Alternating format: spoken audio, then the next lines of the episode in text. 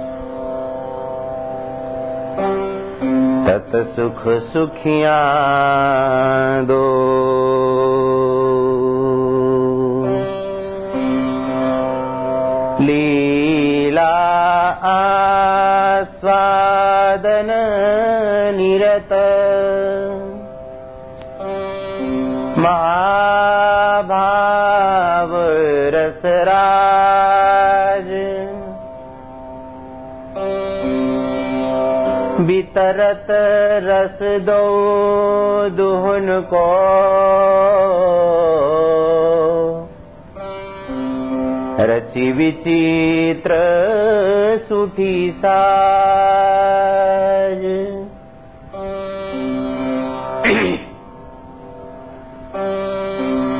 साहितविरोदिधर्मगुण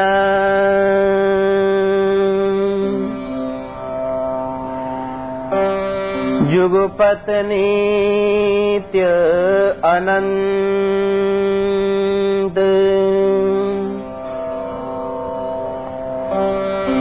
नाति अचिन्त्य अती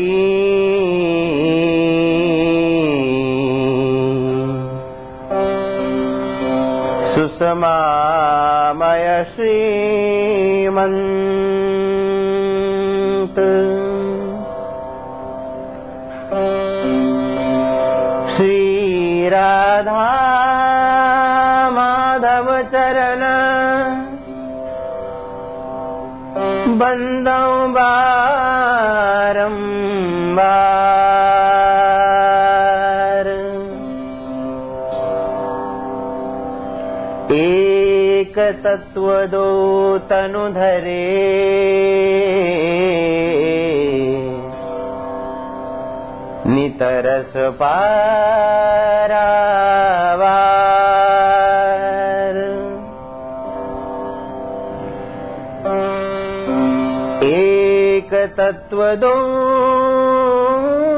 तनुधरे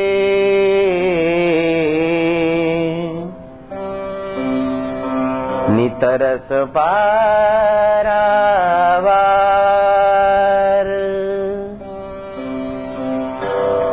नितरस पारा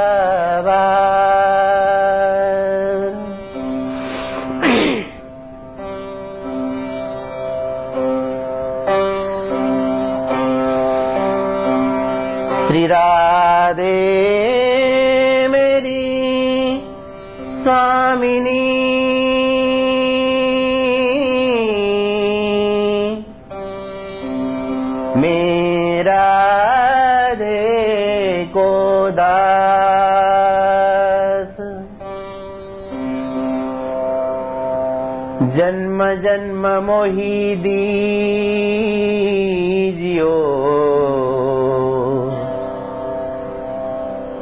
श्री वृंदावन को वास।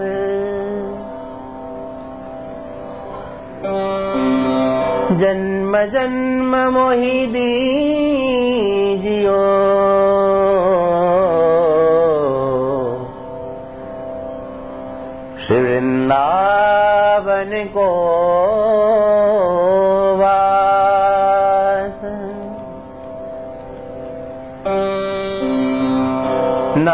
नमस्तस्मै भगवते।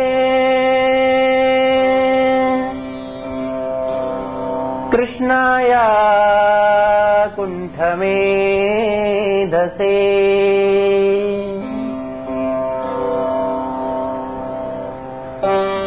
श्रीराधाधर सुधा सिन्धो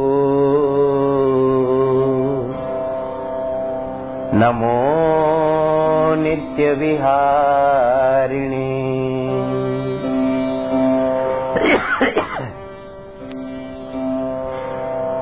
राधा कृष्णस्वरूपाम्बै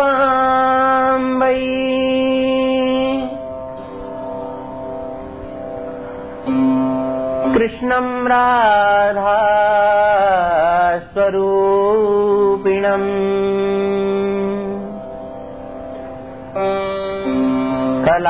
कलात्मानं निकुञ्जस्थम्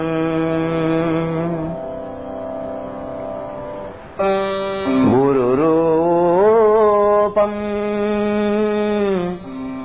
सदा भजे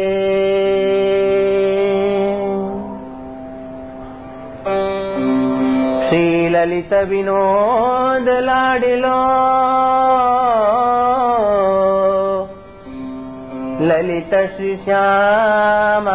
ब्यारी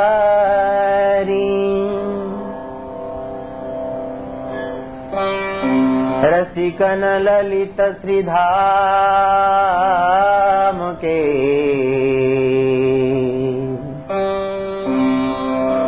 ललित सहचरी सारी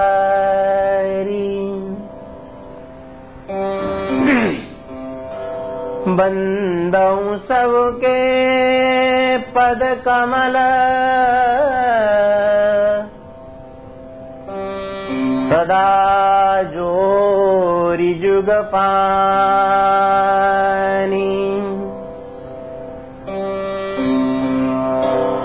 करुणा करियो दीन पे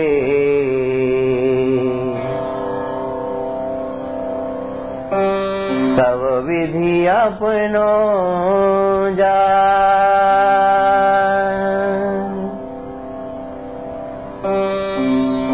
करुणा करियो दीन पे।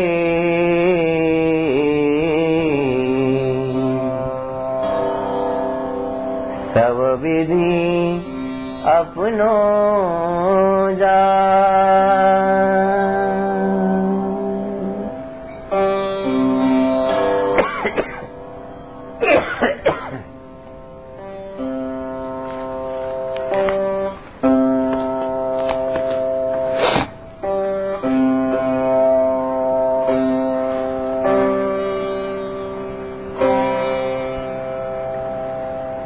जा दो चंद्रमा वाला वो बाद में करते इसको, वंदना को पहले ले लेंगे और दो चक्र, दो चंद्रमा के बाद ये शुरू हो जाएगा।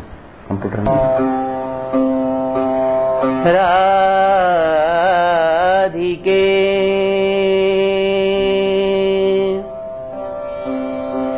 तुम मम जीवन मूल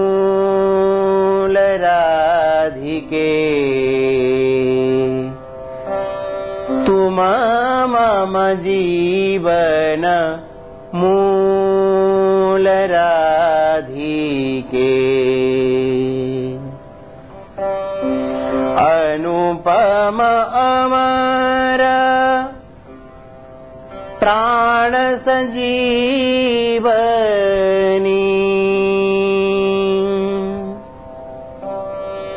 नहीं कहूँ को समतूल राधिके। तुम मम जीवन मूल राधिके।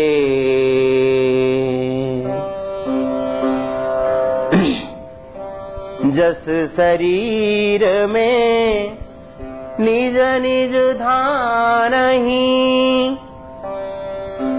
सब ही शोभित अंग।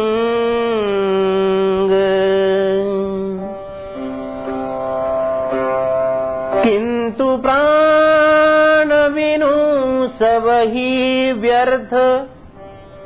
नहीं रहत कतहूँ को रंग राधिके। तुम मम जीवन मूल राधिके। तस तुम प्रिय सवनी के सुख की एकमात्र आधार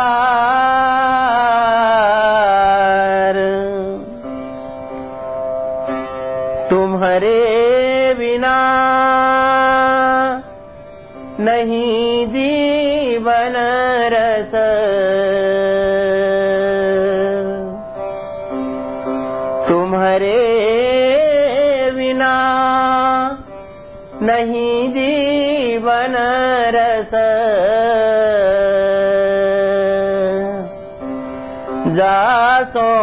सबको प्यार राधिके।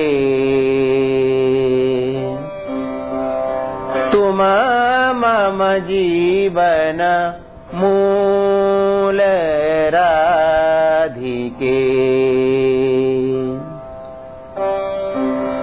तुम्हारे प्राणनिसो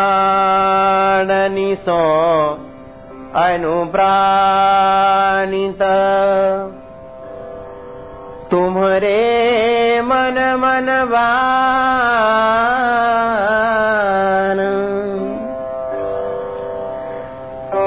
तुम्हारो प्रेम सिंधु सी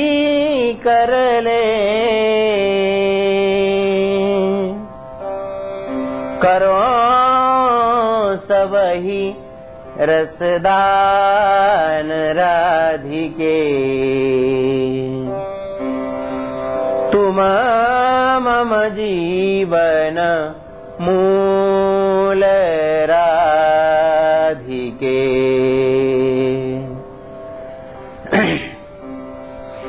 तुम्हारे रस भंडार पुण्यते पावत भिक्षुक चून तुम सम केवल तुम ही एक हो। तनिकन मानो ऊन राधिके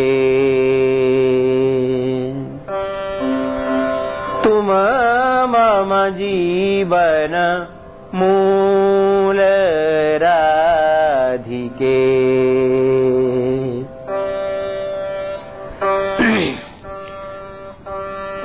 सो अति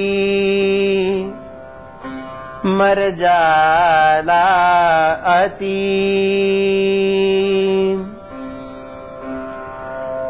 सम्भ्रम भय दैन्य संकोच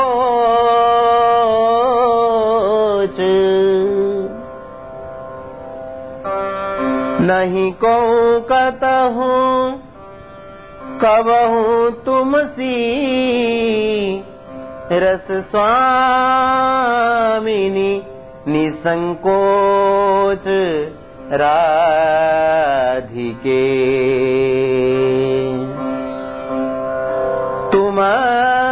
मम जीवन मूल राधिके। तुम्हरो स्वत्व अनंत नित्य सब भांति पूर्ण अधिकार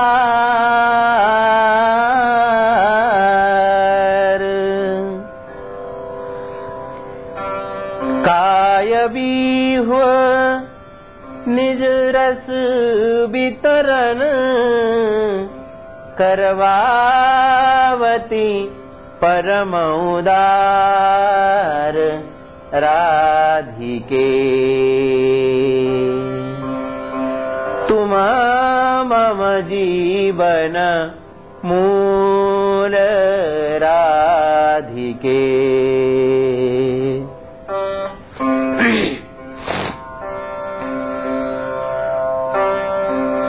तुम्हारी मधुर। रहस्यमयी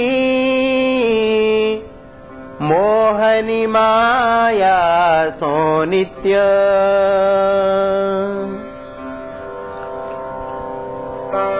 दक्षिण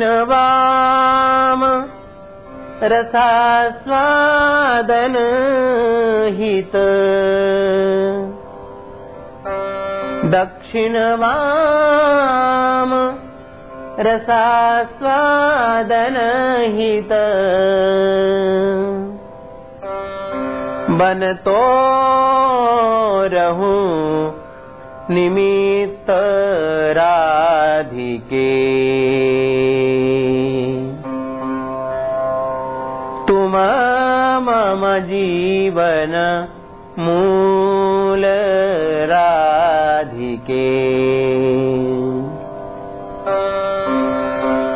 अनुपम अमर प्राण संजीवनी।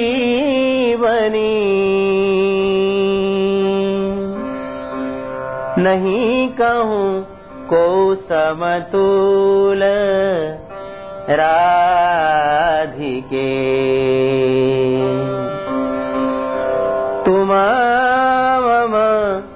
जीवन मूल राधिके।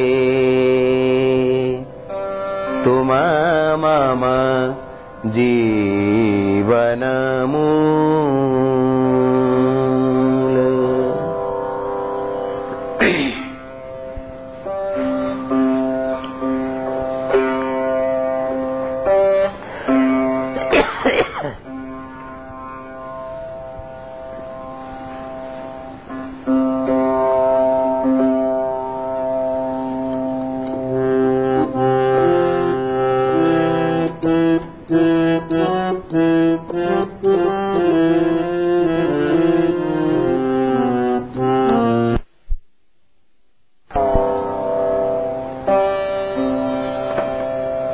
संख्या, दूसरा, श्री राधा के भावोद्गार श्री कृष्ण के प्रति। राग रागेश्वरी ताल दादरा। हो तो दासी नित्य तिहारी, हो तो नित्य तिहारी हो तो दासी। प्राणनाथ जीवन धन मेरे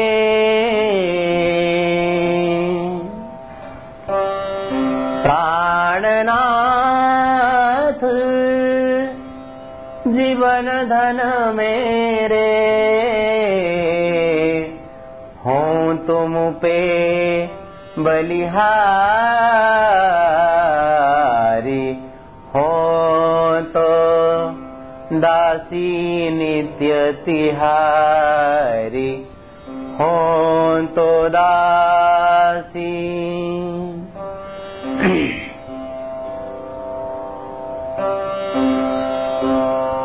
चाहे तुम अति प्रेम करो।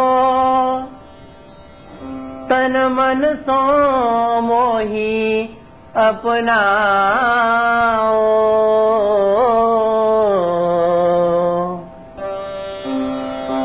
चाहे द्रोह करो त्रासो दुख दई मोही छिटकाओ हो तो दासी नित्य तिहारी। हो तो दासी नित्य तिहारी। हो तो दासी।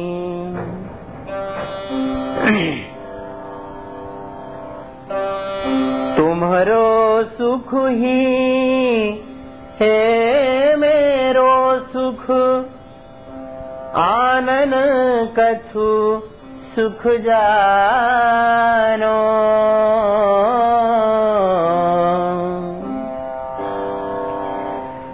जो तुम सुखी हो मो दुख में अनुपम सुख हो। मानो हो तो दासी नित्य तिहारी हो तो दासी नित्य तिहारी हो तो दासी।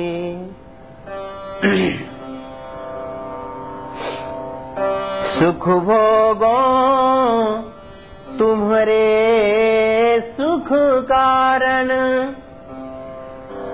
और न कछु मन मेरे।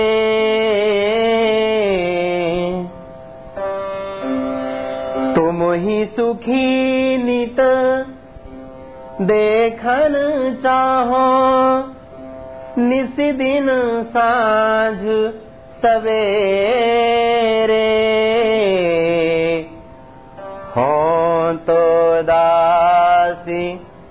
नित्य तिहारी हो तो दासी नित्य तिहारी हो तो दासी।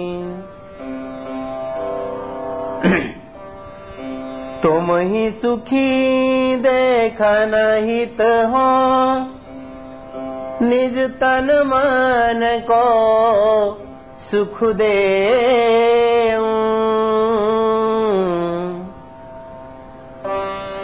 तुम ही समर्पण करी अपने को,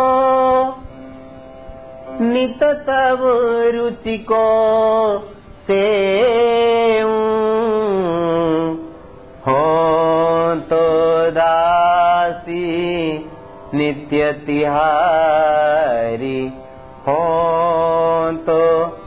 दासी नित्य तिहारी हो दासी। तुम मोहि प्राणेश्वरी हृदयेश्वरी कान्ता कही सच पाओ।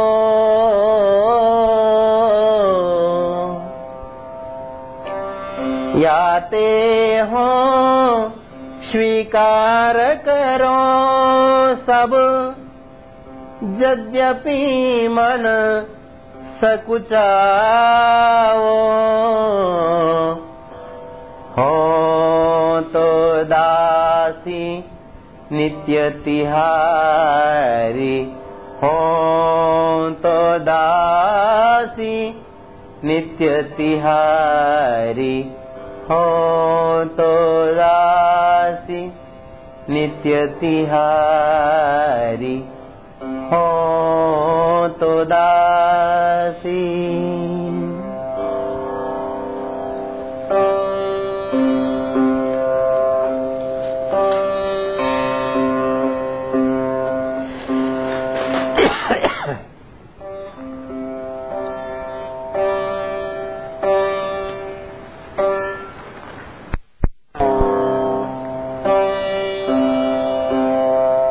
संख्या तीन। श्री कृष्ण के प्रेमोद्गार श्री राधा के प्रति। राग भैरवी हे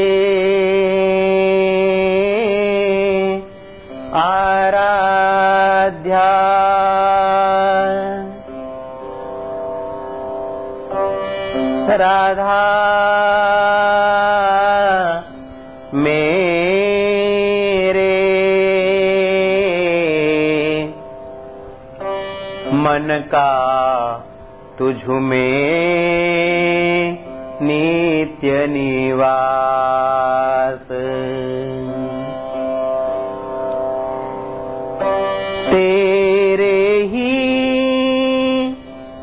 दर्शन कारण में करता हूँ गोकुल में वास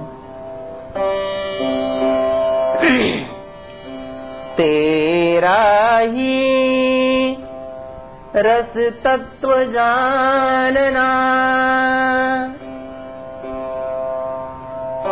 करना उसका आस्वादन।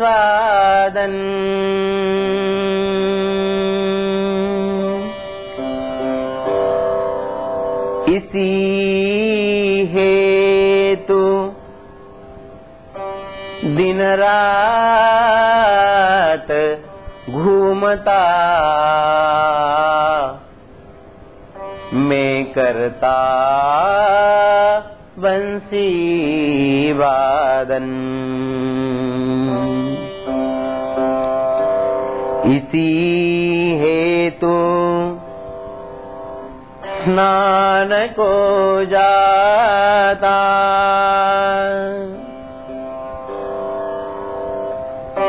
बैठा रहता यमुना तीर।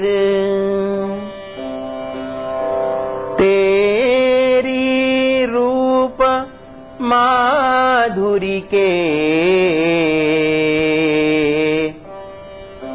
दर्शन हित रहता चित्त अधीर। इसी हेतु रहता कदम्ब तल। करता तेरा ही ध्यान सदा तरसता। सातक की ज्यो रूप स्वातिका करने पान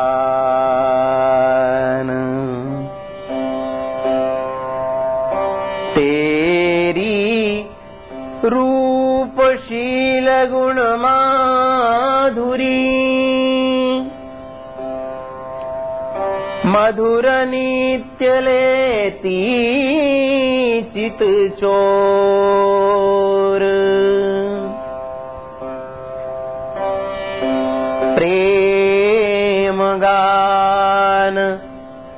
करता मीत तेरा रहता उसमें सदा विभोर। हे आराध्या राधा मेरे मन का तुझ में नित्य निवास। तेरे ही दर्शन कारण में करता हूँ गोकुल में वास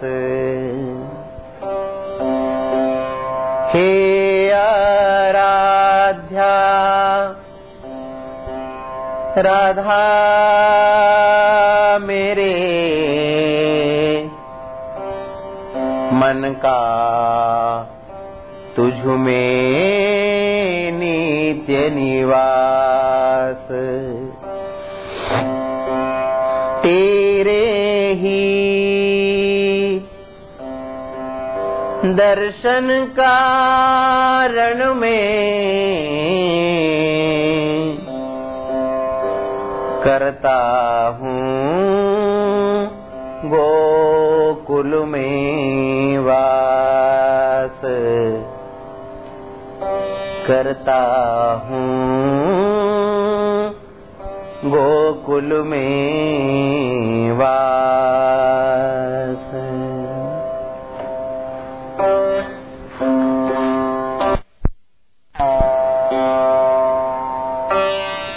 पद संख्या चार श्री राधा के प्रेमोद्गार श्री कृष्ण के प्रति राग भैरवी।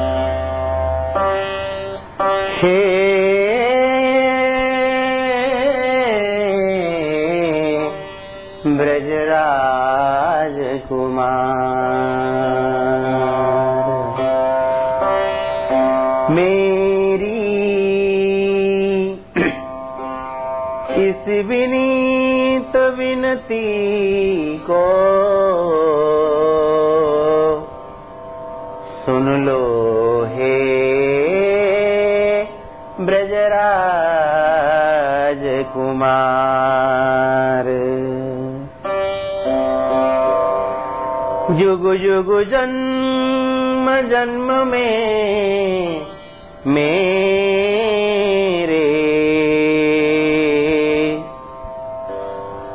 ही बनो जीवनाधार।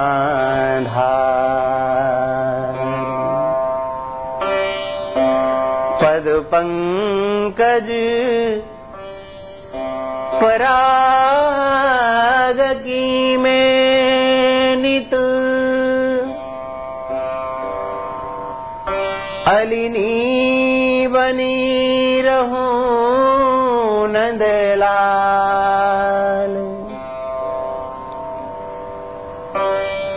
लिपटी रहूं सदा।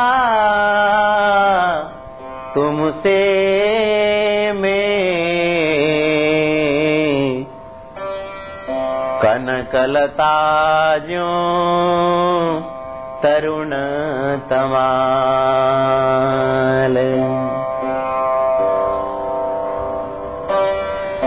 दासी में हो चुकी सदा को। अर्पण कर चरणों में प्राण। प्रेम दाम से बंध चरणों में प्राण धन्य महान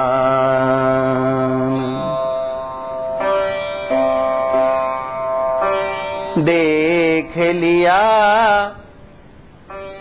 त्रिभुवन में बिना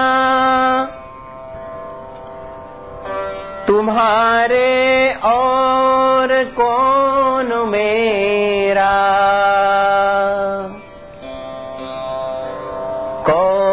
पूछता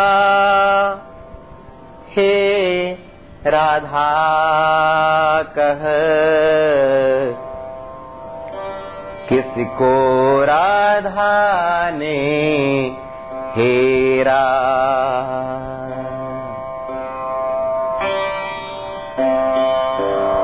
इस कुल उस कुल दोनों कुल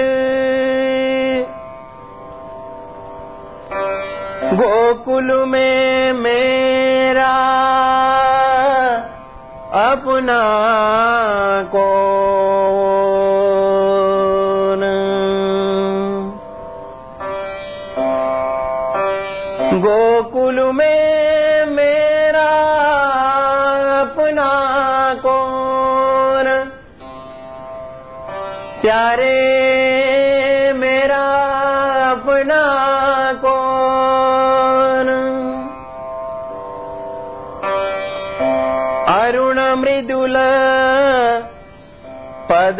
कमलों की ले शरण अनन्य गई हो मौन।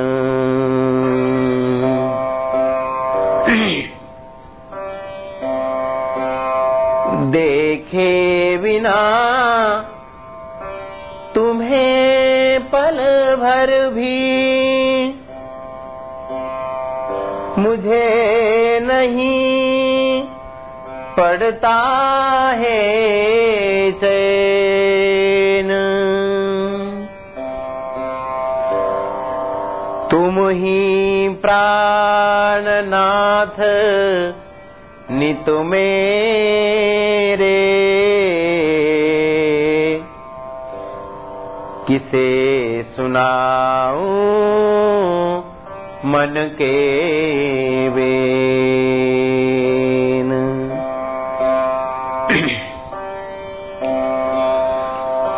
रूपशील गुणहीन समझ कर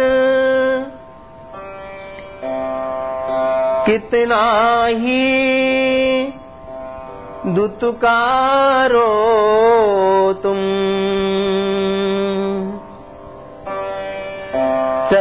धूलि में, चरणों में ही लगी रहूँगी बस हरदम चरण धूलि में, चरणों में ही लगी रहूँगी। बस हरदम लगी रहूँगी। बस हरदम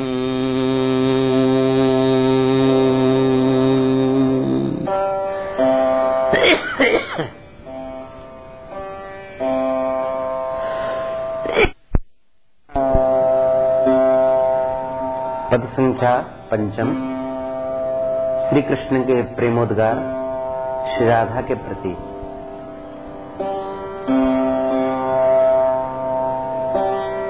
हे वृषभान राज नंदिनी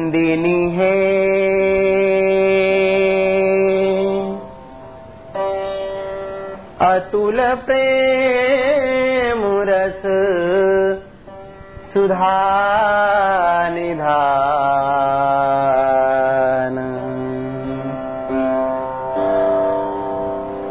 गायत राता।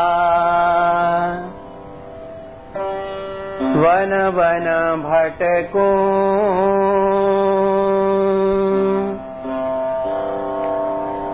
क्या समझू में प्रेम विधान।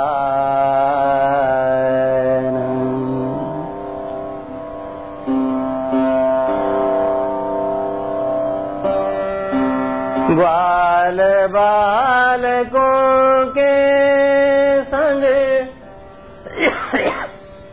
डोलू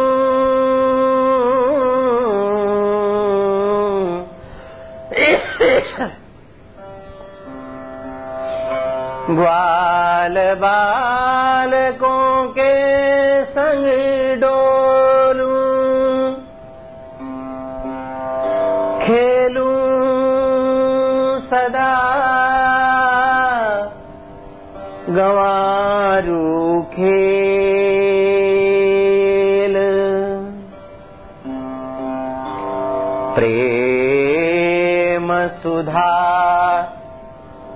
सरिता तुमसे मुझ।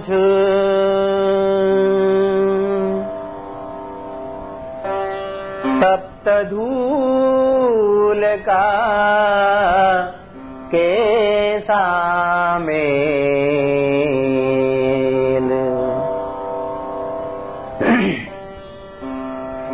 तुम स्वामिनी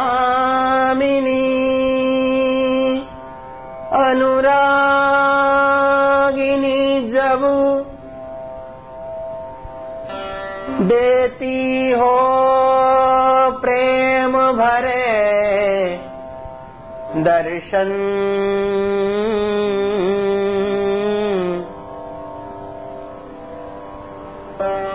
तब अति सुख। तब अति सुख। पाता में मुझ पर। बढ़ता अमित।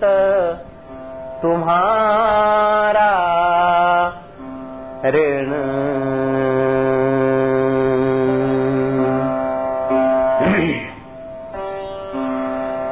कैसे ऋण का शोध करूँ मैं?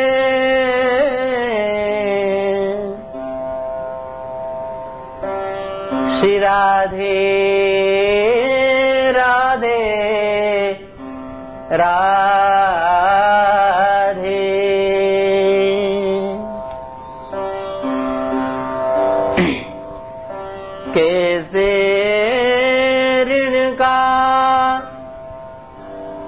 शोध करूँ मैं।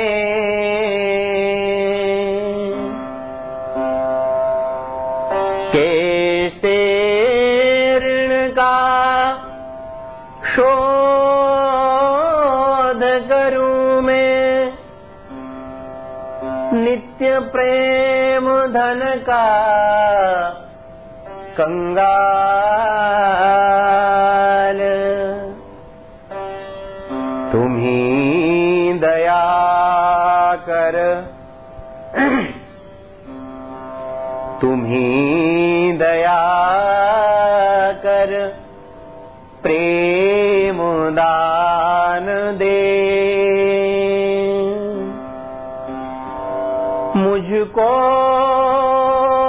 करती। रहो निहाल।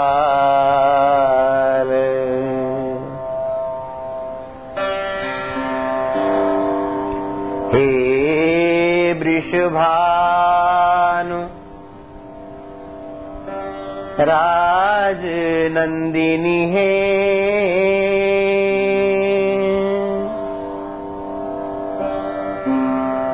अतुल प्रेम रस सुधा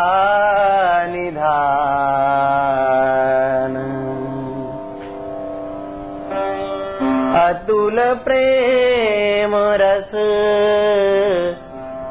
सुधा निधान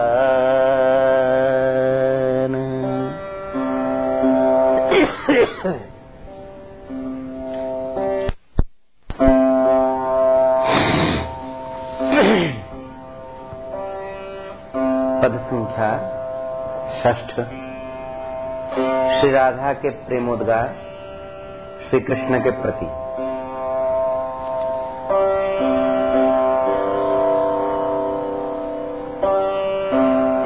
सुंदर श्याम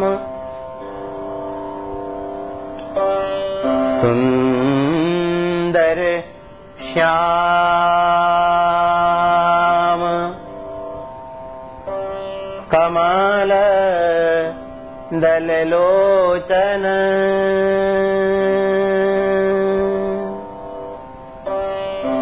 दुःखमोचन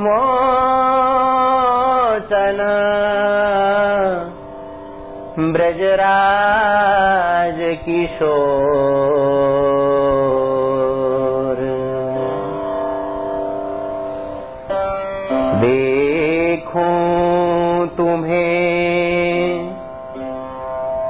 निरंतर हिय मंदिर में हे मेरे चित चोर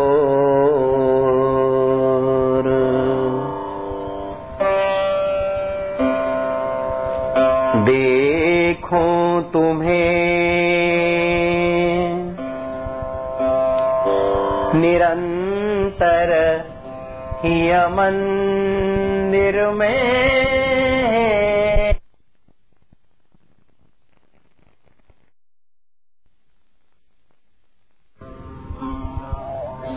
सुंदर श्याम कमल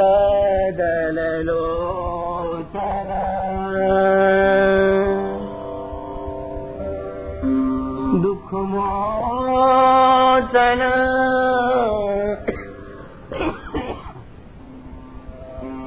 برزرا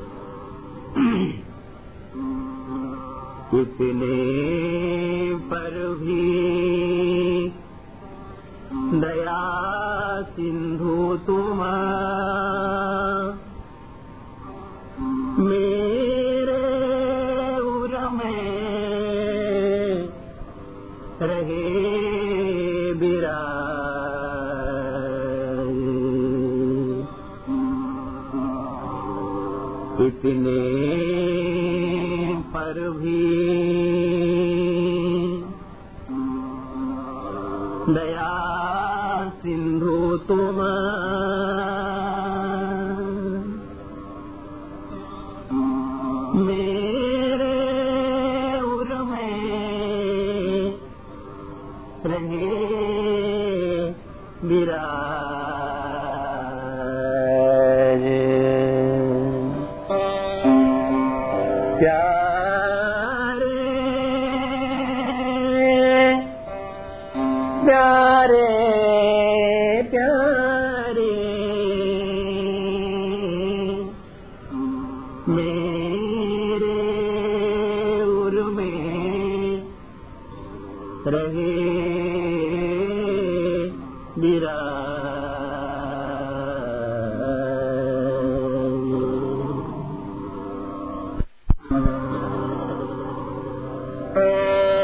संख्या सातवां।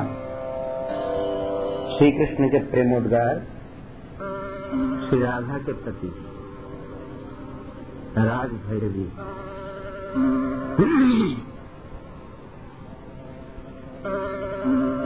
हे प्रियतमे राधिके तेरी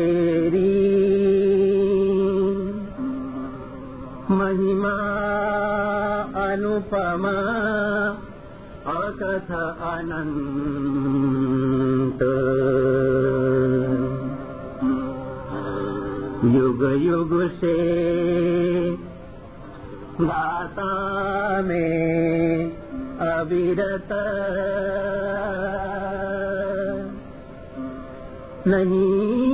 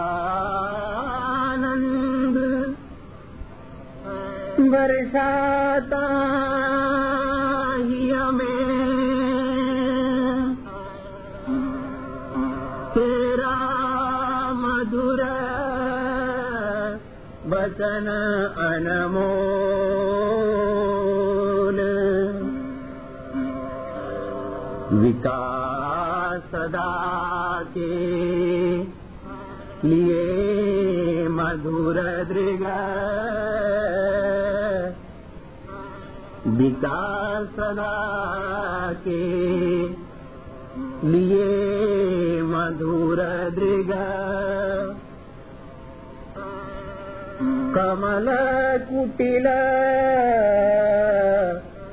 भ्रुकुटी के मोल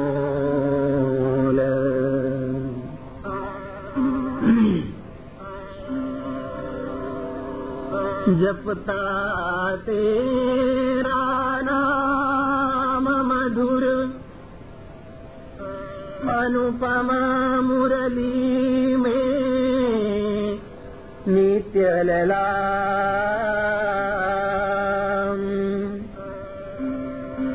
नित अतृप्त नयनों से तेरा।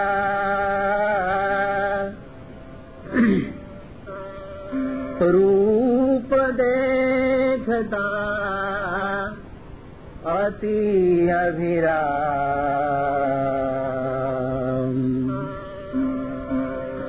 कहीं न मिला। प्रेम शुचि ऐसा। कहीं न पूरी मन की आस। एक तुझी को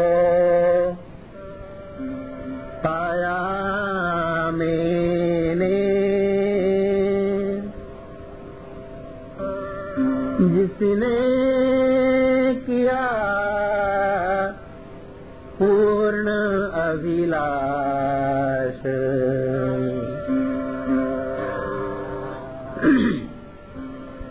नित्य तृप्त निष्काम नित्य में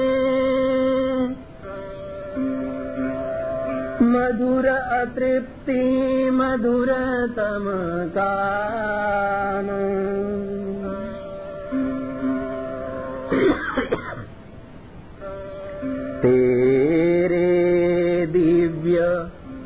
प्रेम का है यह। जादू भरा मधुर परिणाम।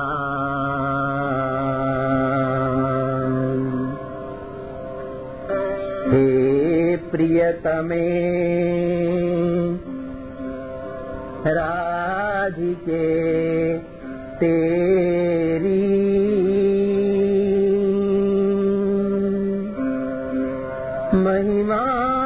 महिमानुपमा अकथ अनंत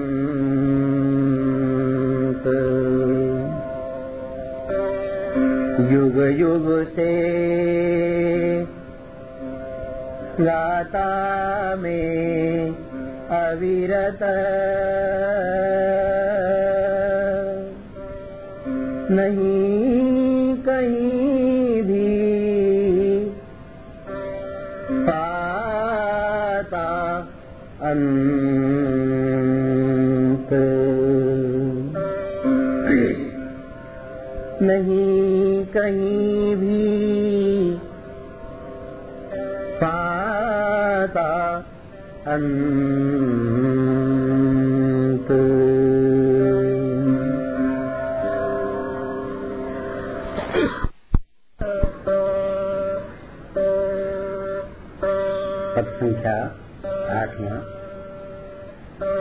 राधा के प्रेमोद्गार श्री कृष्ण के प्रति। राग भैरवी।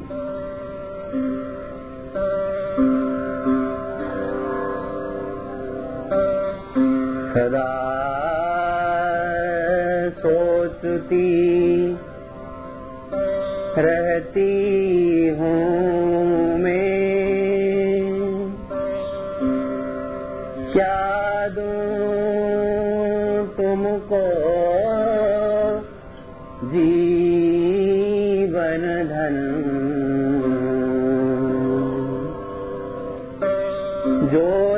देना।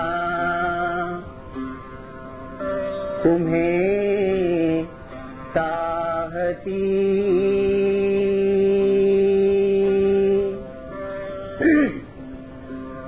तुम ही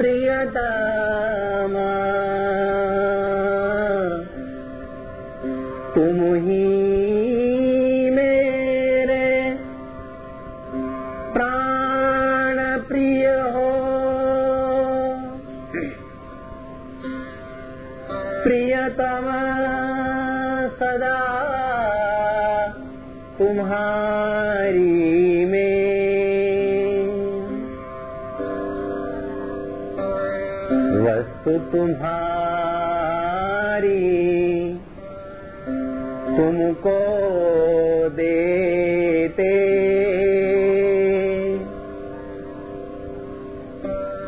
पल पल हो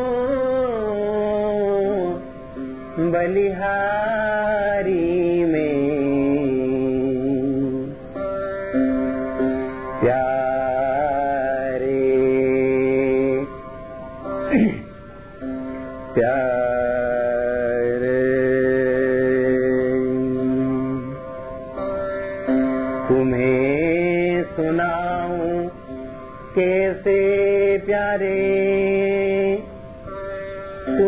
सुनाऊं कैसे अपने मन की सहित विवेक।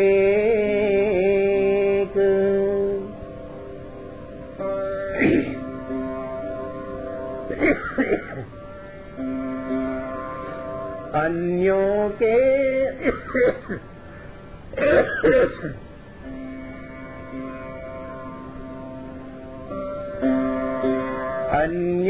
के अनेक पर मेरे तो तुम ही हो। प्रियतम एक। अन्यों के अनेक पर मेरे तो ही हो प्रियतम एक।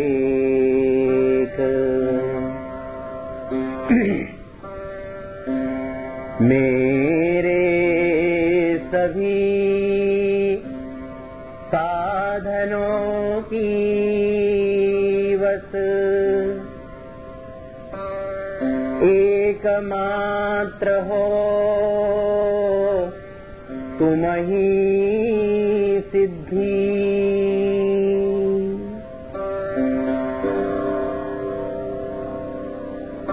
तुम ही प्राण नाथ हो बस। ही मेरे नित्य समृद्धि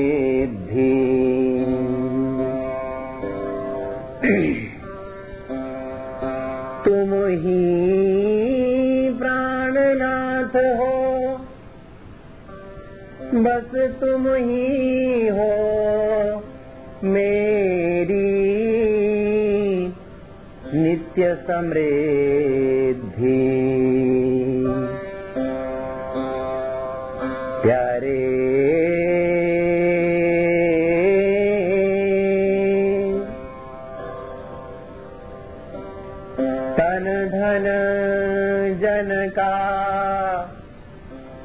बंधन टूटा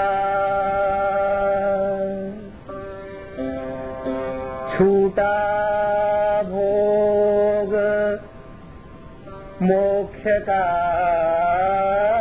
रोग धन्य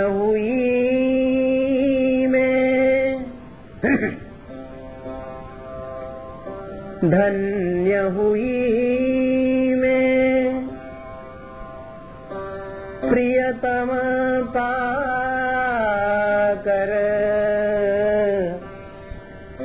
एक तुम्हारा प्रिय संयोग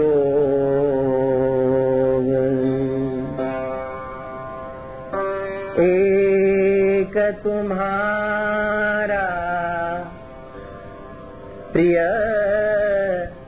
संयोग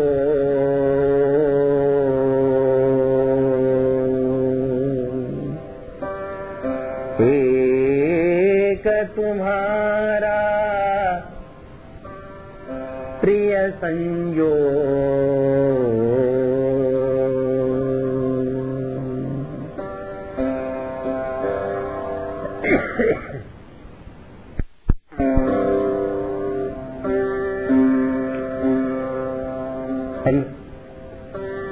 पद संख्या नौवा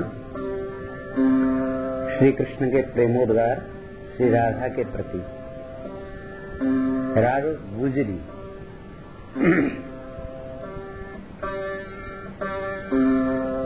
राधे प्रियतमे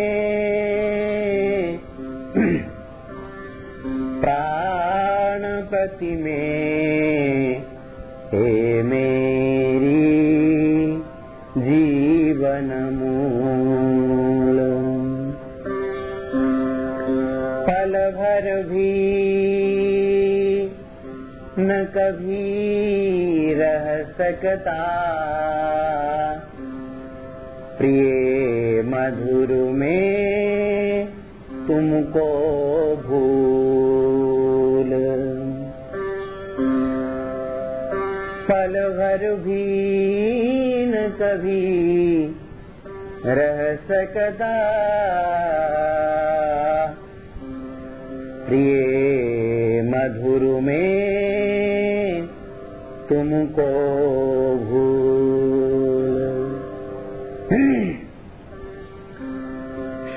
श्वास श्वास में। तेरी स्मृति का नित्य पवित्र स्रोत बहता नित्य पवित्र स्रोत बहता रोम रोम अति पुलकित तेरा। आलिंगन करता रहता।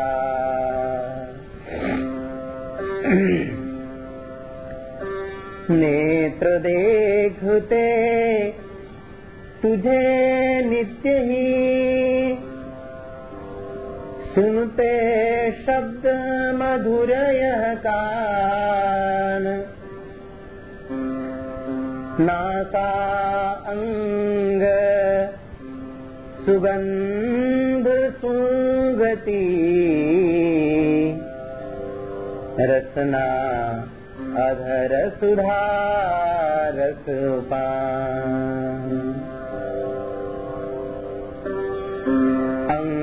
अंग अंग सूची पाते नितुही। तेरा प्यारा अंग स्पर्श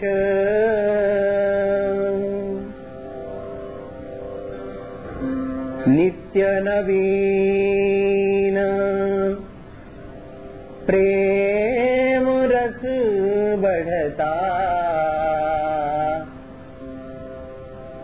नित्य नवीन। हृदय में हर्ष। नित्य नवीन। प्रेम रस बढ़ता। नित्य नवीन। हृदय में हर्ष नित्य नवीन हृदय में हर्ष। पद संख्या दसवा, श्री राधा के प्रेमोद्गार, श्री कृष्ण के प्रति राग गुजरी। मेरे धन जन जीवन तुम ही तुम ही तन मन तुम सब धर्म। मेरे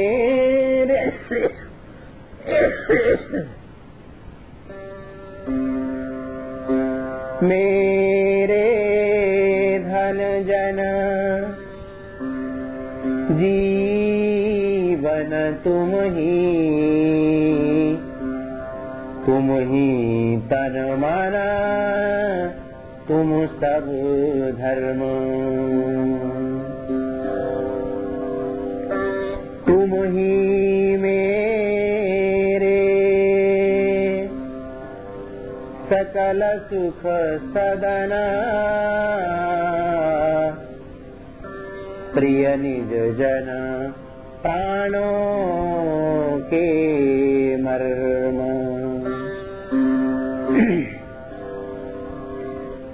तुम्ही एक बस आवश्यकता।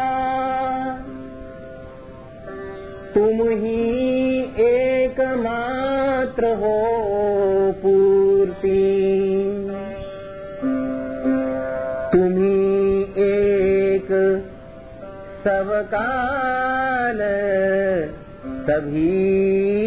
विधि। हो उपास्य शुचि सुंदर मूर्ति। तुम ही काम धाम सब मेरे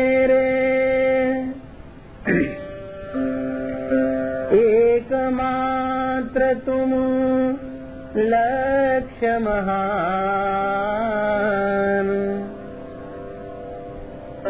आठों पहर बसे रहते तुम। मम मन मंदिर में भगवान। आठों पहर सरसते रहते। तुम मन सरवर में रसवान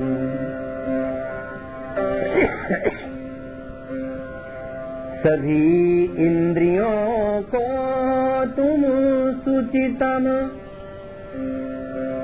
करते नित्य। स्पर्श सुखदान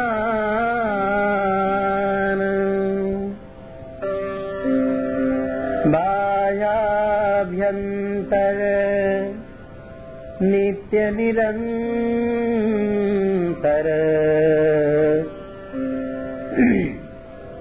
तुम छेड़े रहते निजतान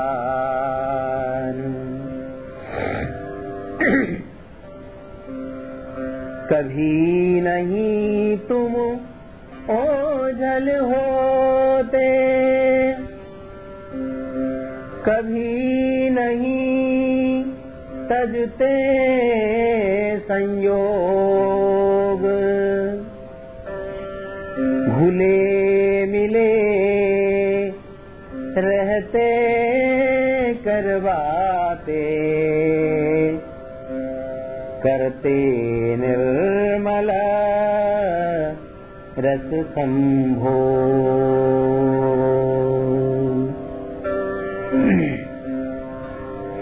पर इसमें न कभी मतलब कुछ। मेरा तुमसे रहता भिन्न।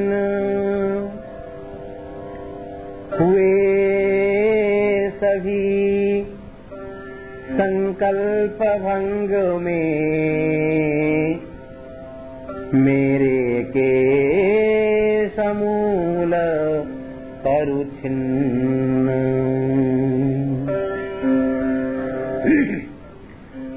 भोक्ता भोग्य सभी कुछ तुम हो।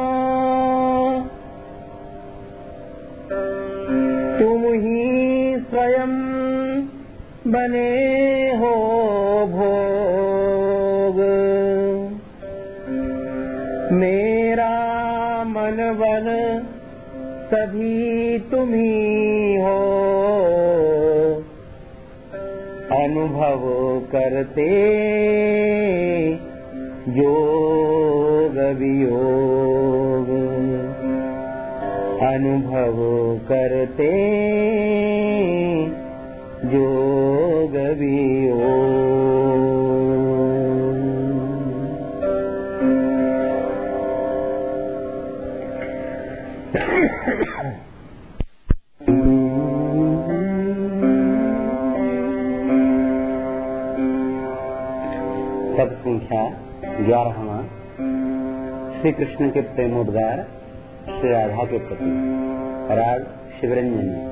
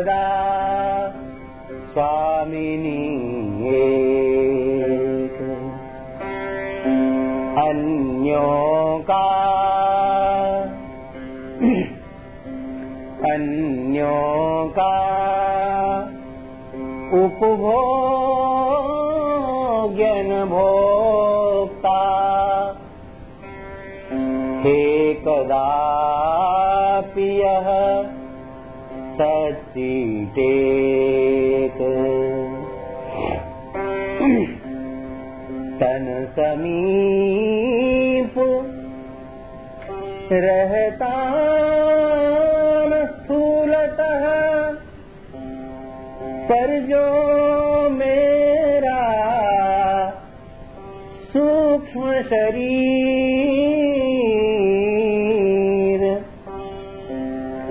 क्षण भर भी रह पाता हो उठता अत्यंत अधीर।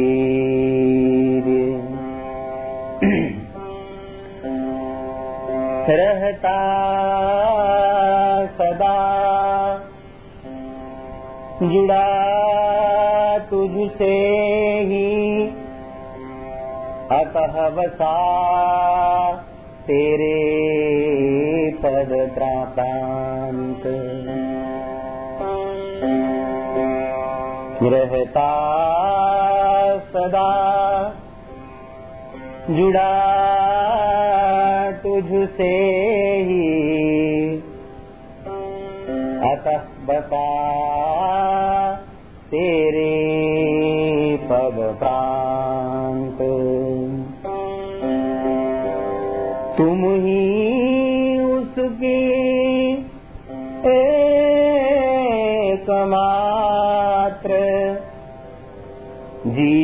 की जीवन। हे निर्भ्रांत हुआ न होगा। अन्य किसी का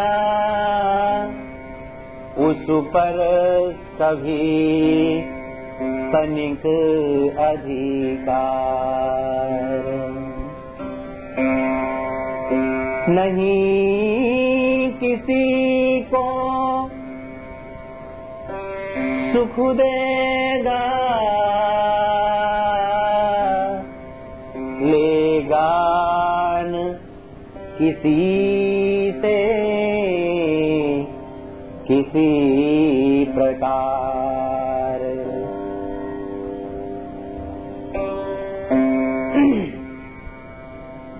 यदि वह कभी किसी से किंचित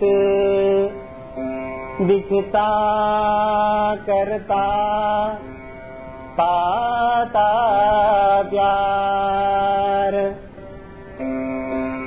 वह सब तेरे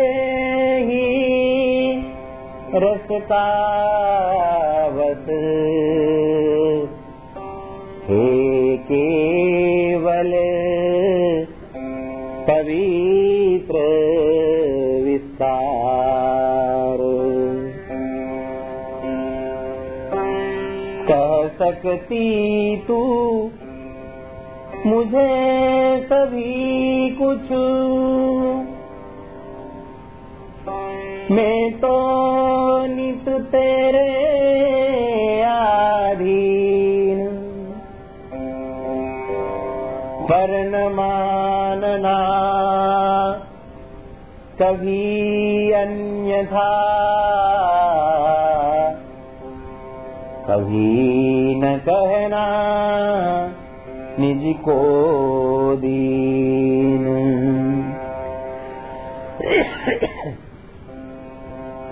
इतने पर भी मैं तेरे मन की न कभी हूँ।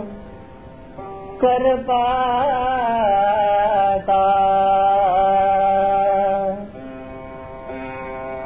अतः बसा रहता हूँ संतत। तुझको दुख का ही दाता अपनी और देख तू मेरे सब अपराधों को जा भूल। करती रह कृतार्थ मुझको दे। पावन पद पंकज की धूल करती रह करती रह कृतार्थ मुझको दे। पद पंकज की धूल पावन पद पंकज की धूल।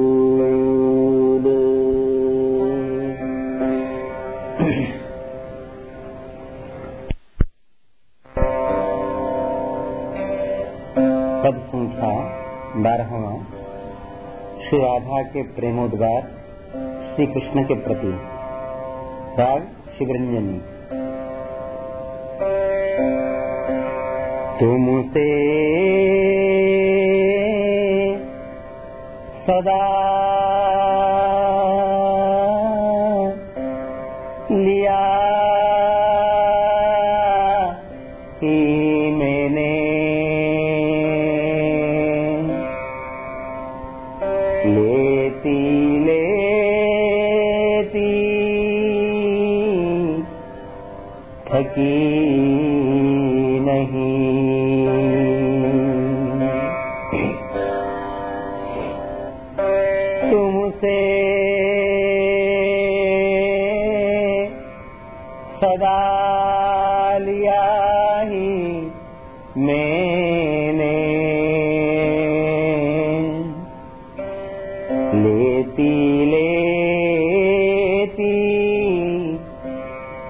थकी नहीं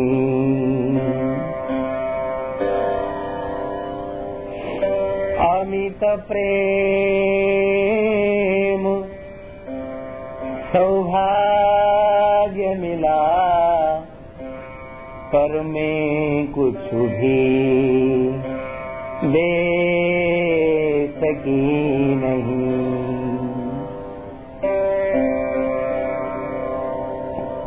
अमित प्रेम सौभाग्य मिला।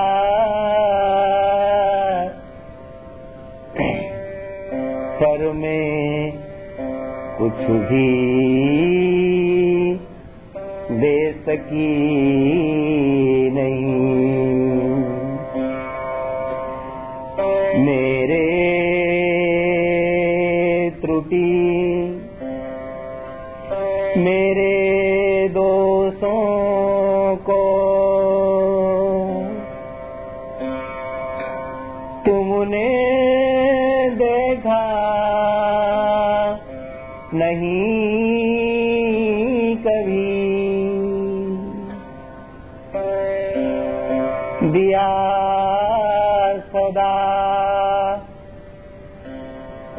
देते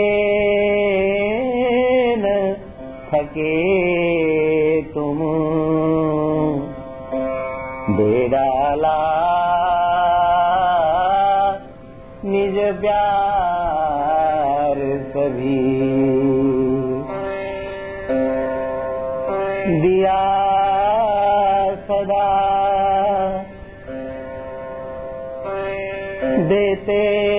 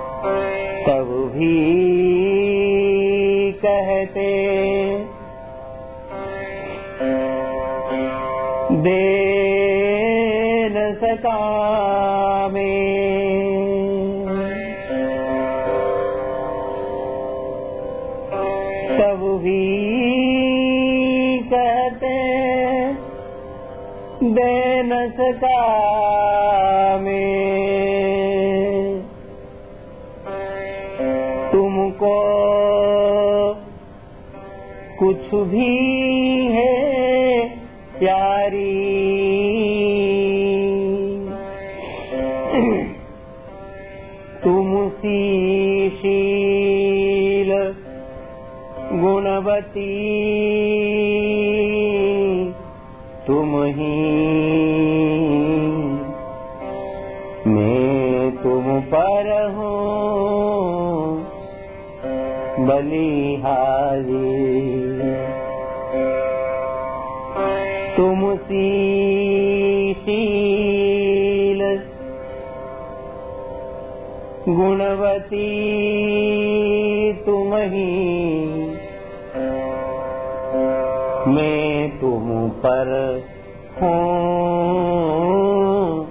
बलिहारी।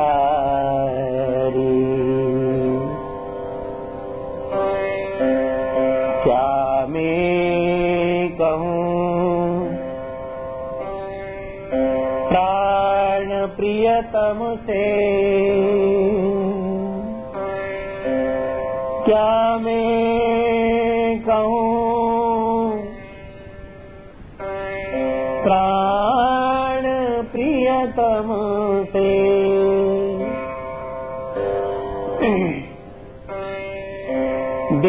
निखिल जाति।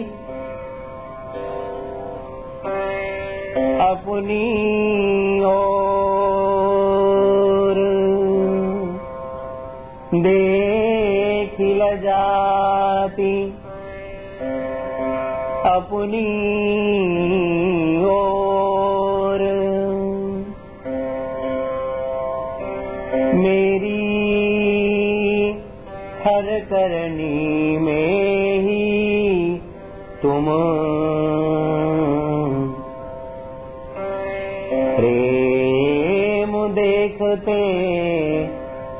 नन्द किशो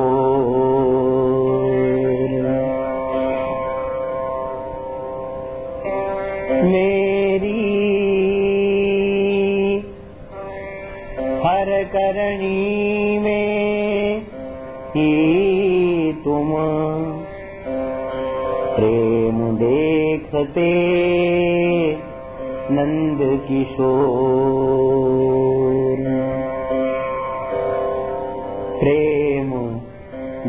देखते नंद किशो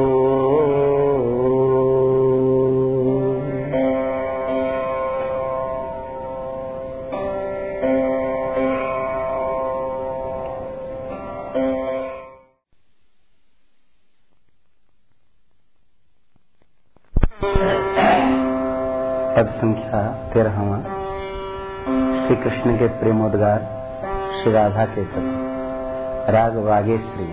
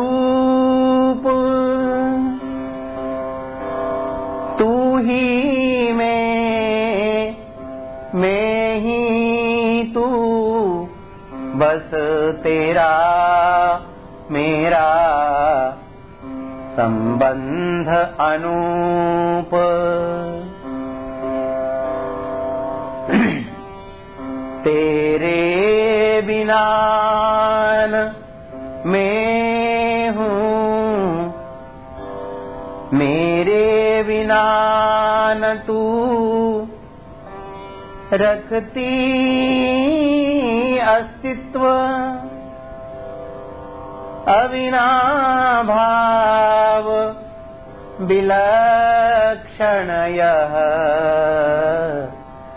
सम्बन्ध यही बस जीवन तत्व राधे तू ही सीता रञ्जनी। तु हि ते तनता मेरी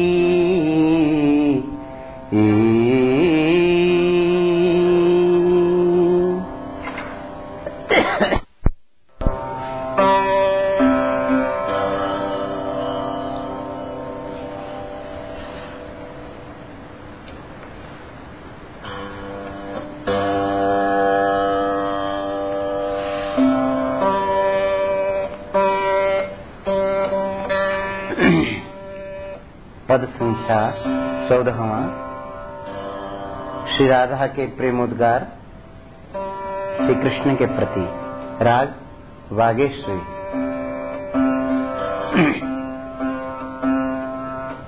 तुम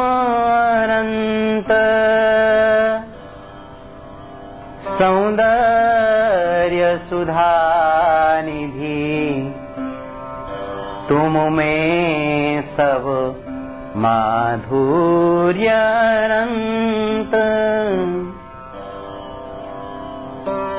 तुम अनन्त सौन्दर्य सुधानिधि तुम सब माधुर्य अनंत तुम अनंत ऐश्वर्यमहोदधि।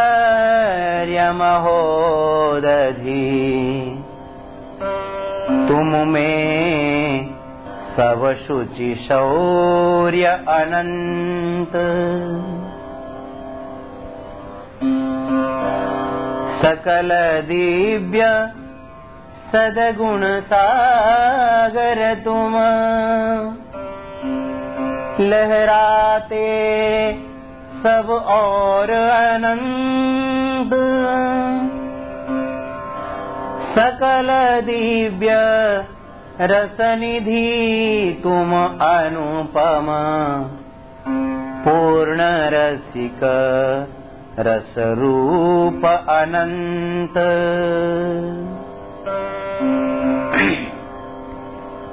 प्रकार जो सभी गुणों में, रस में अमित, असीम, अपार।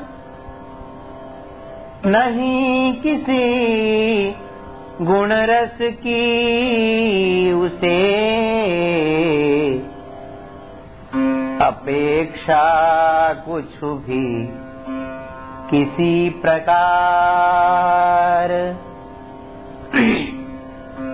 अपेक्षा कुछ भी किसी प्रकार। फिर में तो गुण रहित सर्वथा। कुत्सित गति सब भांति गंवार सुंदरता मधुरता रहित। कर्कश कुरूप अति दोषागार। नहीं वस्तु कुछ भी ऐसी, जिससे तुमको मैं दूँ रसदान जिससे तुम्हें रिझाऊं जिससे करूँ तुम्हारा पूरा पूजनमान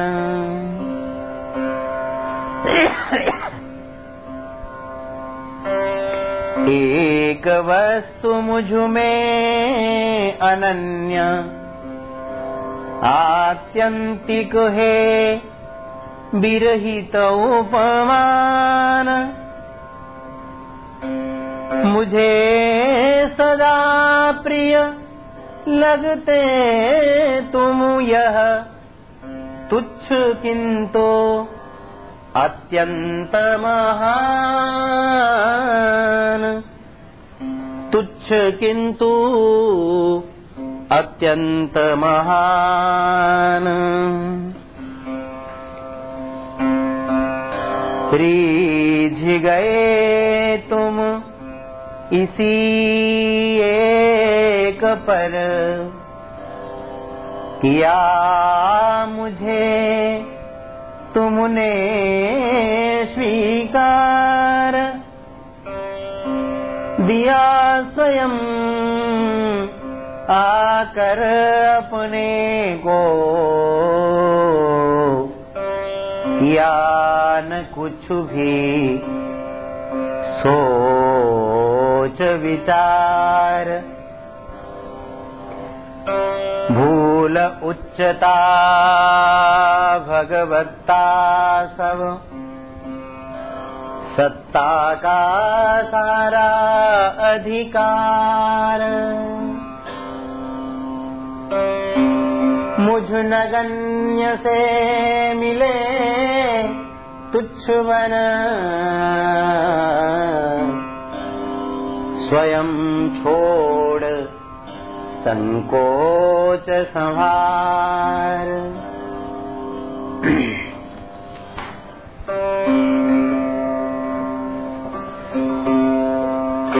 मानो अति आतुर मिलने को मानो हो अत्यंत अधीर। तत्वरूपता भूल सभी नेत्रों से लगे बहाने नीर व्याकुल। भर रस अगाध। आकर सुचिरस सरिता के तीर। करने लगे परम अवगाहन सभी मर्यादाधीर बढ़ी अमित उमुड़ी रस सरिता। पावन छाई चारों ओर। डूबे सभी भेद उसमें फिर रहा कहीं भी और न छोर।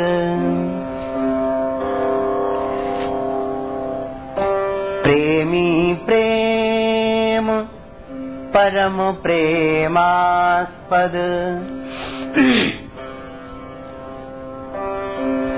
प्रेमी प्रेम, परम प्रेमास्पद। नहीं ज्ञान कुछ हुए विभोर। राधा प्यारी हूँ मैं या हो, केवल तुम प्रिय नंद किशोर राधा प्यारी हूँ मैं या हो केवल तुम प्रिय नंद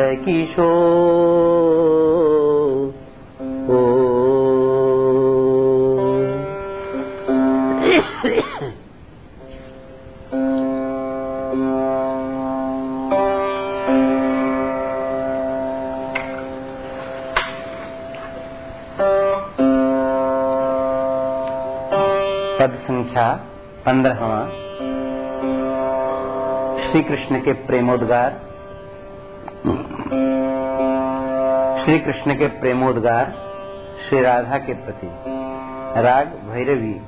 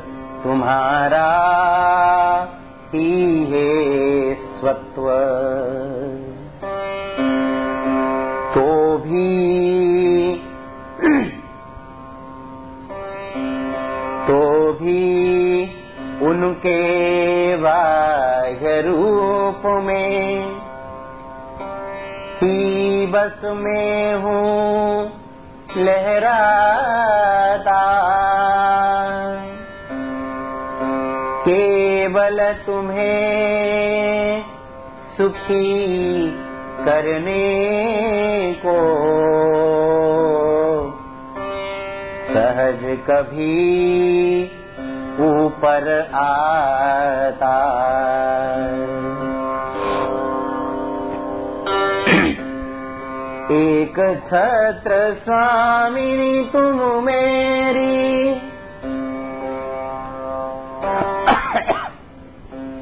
अनुकंपा अति बरसाती। रख कर सदा मुझे सन्निधि में। जीवन के क्षण सरसाती।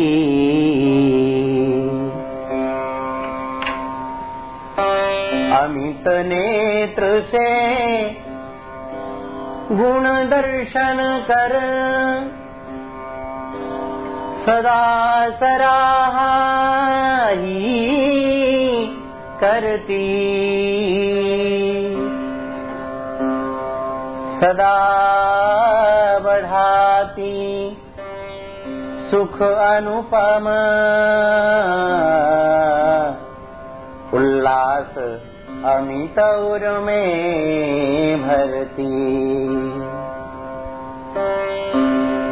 सदा सदा में सदा तुम्हारा नहीं कदा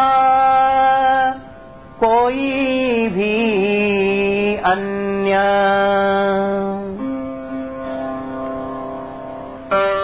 कहीं जरा भी कर पाता अधिकार दास पर सदा अनन्य जैसे मुझे नचाओगी तुम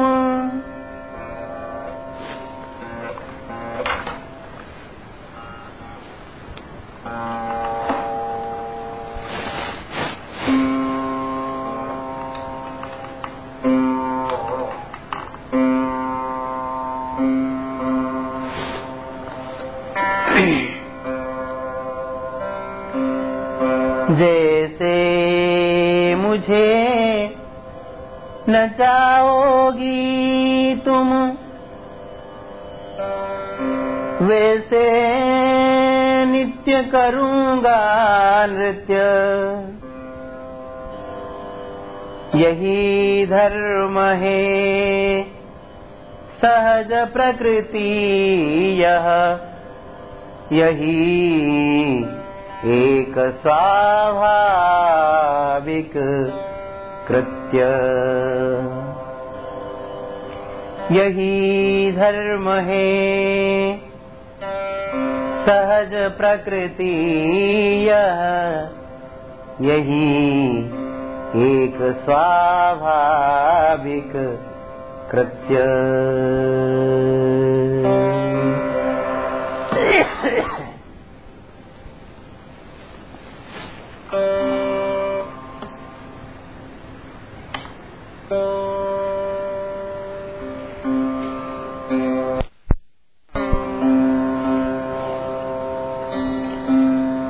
संख्या सोलहवा। श्री राधा के प्रेमोद्गार, श्री कृष्ण के प्रति। राग भैरवी। तुम हो तुम हो यंत्री, मैं यंत्र काठ की। तुम हो तुम हो यंत्री।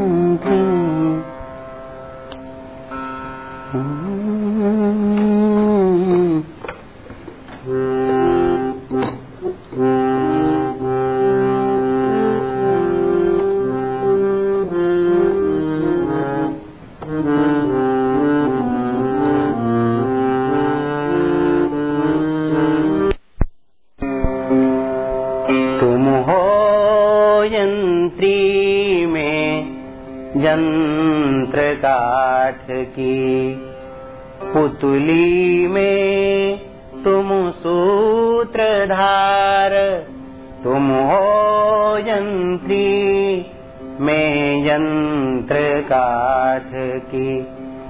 पुतली में तुम सूत्रधार, तुम करवाओ, कहलाओ मुझे। नचाओ निज इच्छानुसार मैं करूँ कहूँ नाचूं नित ही। परतंत्र न कोई अहंकार। मैं करूं कहूँ नाचूं नित ही परतंत्र न कोई अहंकार। पर मौन नहीं ही न अकल खिलौना तुम खिलार। तुम हो यंत्री मैं यंत्र काठ की क्या करूँ नहीं? क्या करूँ करूँ? इस काम कैसे कुछ विचार? तुम करो सदा स्वच्छंद सुखी। जो करे तुम्हें सो प्रिय विहार तुम करो सदा स्वच्छंद सुखी। जो करे तुम्हें सो प्रिय विहार। अनबोल नित्य निष्क्रिय स्पंदन से रहित सदा में निर्विकार। अनबोल नित्य निष्क्रिय स्पंदन से रहित सदा में निर्विकार। तुम जब जो चाहो करो सदा बेशर्तन कोई भी करार तुम जब जो जाहो, तुम जब जो चाहो करो सदा। तुम जब जो चाहो करो सदा। बेशर्तन कोई भी करार। मरना जीना मेरा कैसा मरना जीना मेरा कैसा प्यारे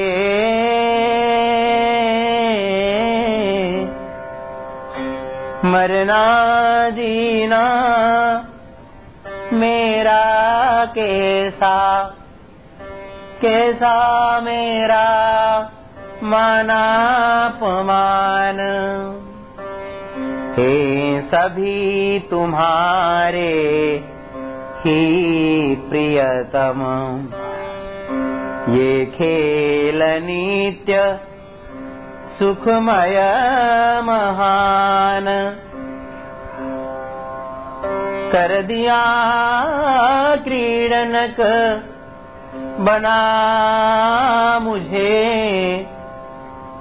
निज कर का तुमने अति निहाल।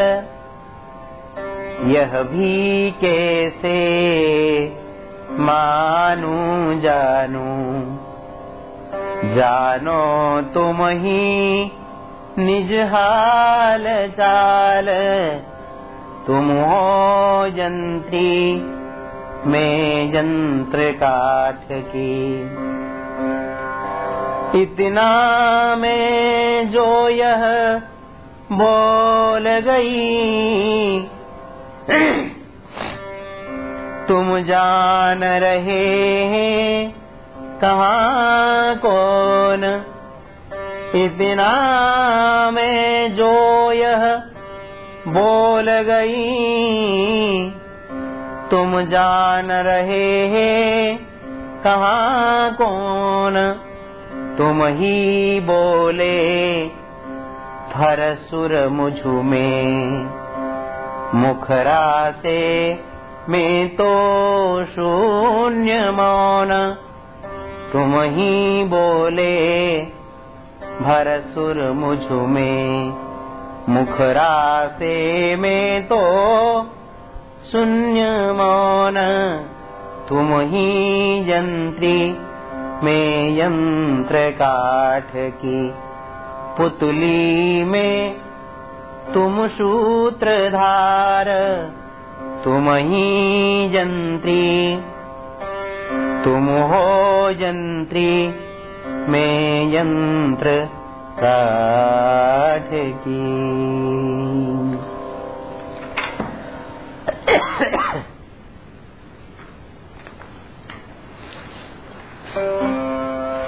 पुष्पिका। महाभाव रसरा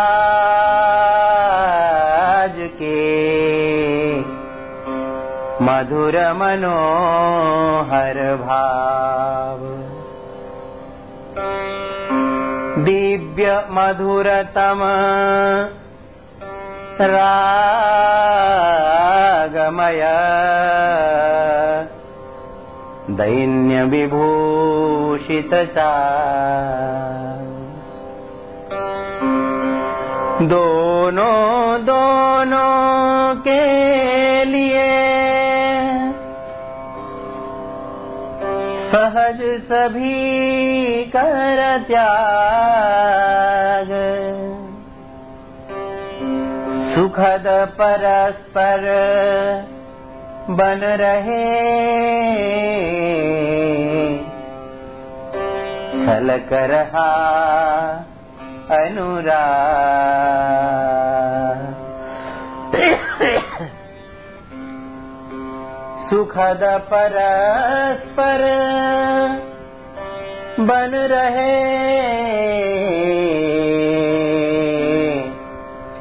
छलक रहा अनुराग।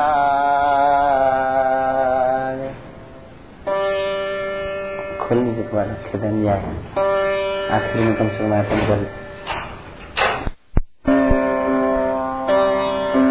दोनों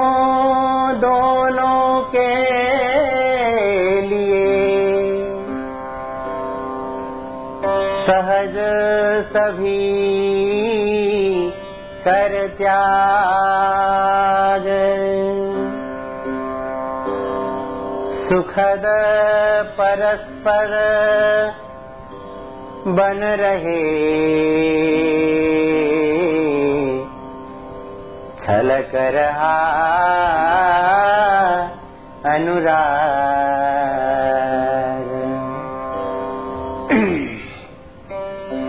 दोनों दोनों के सदा। प्रेमी प्रेष्ठ महान। दोनों दोनों के सदा।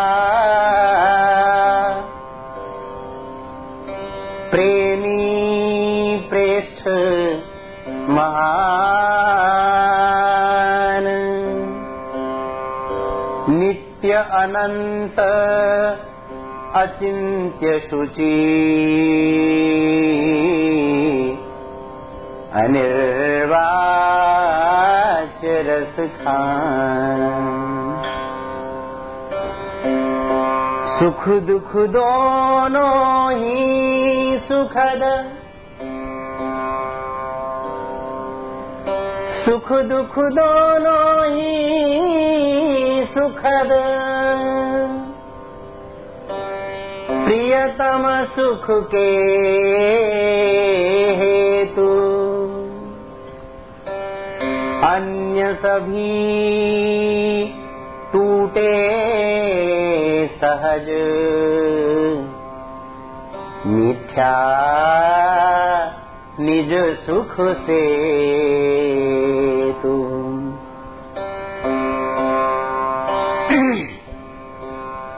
राधा माधव प्रेम रस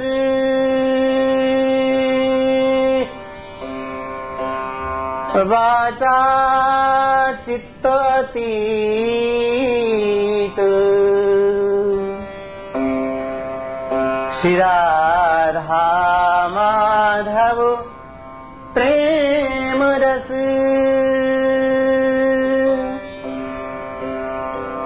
वाचा चित्ततीत। करते शाखा चंद्र से इंगित सोलह गीत करते शाखा न्द्रे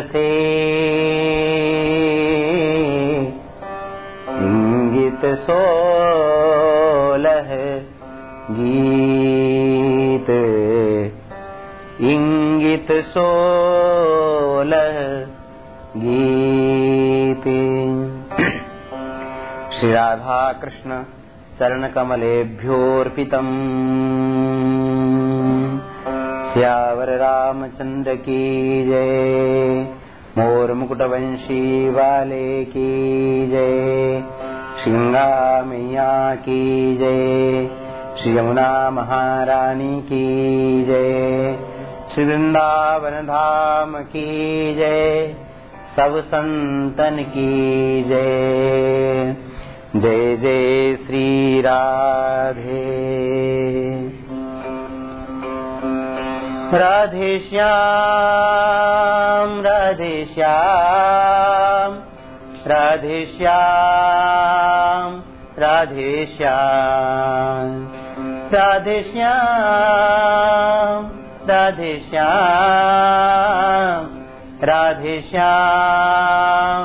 राधे श्याम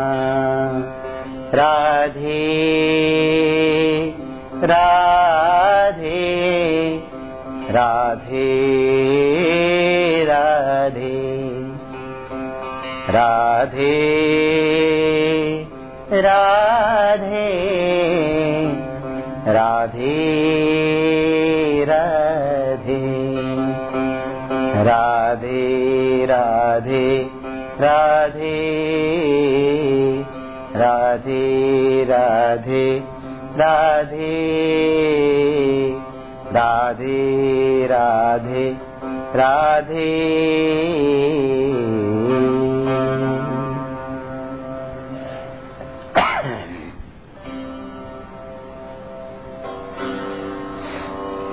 पुष्पिका पुष्पिका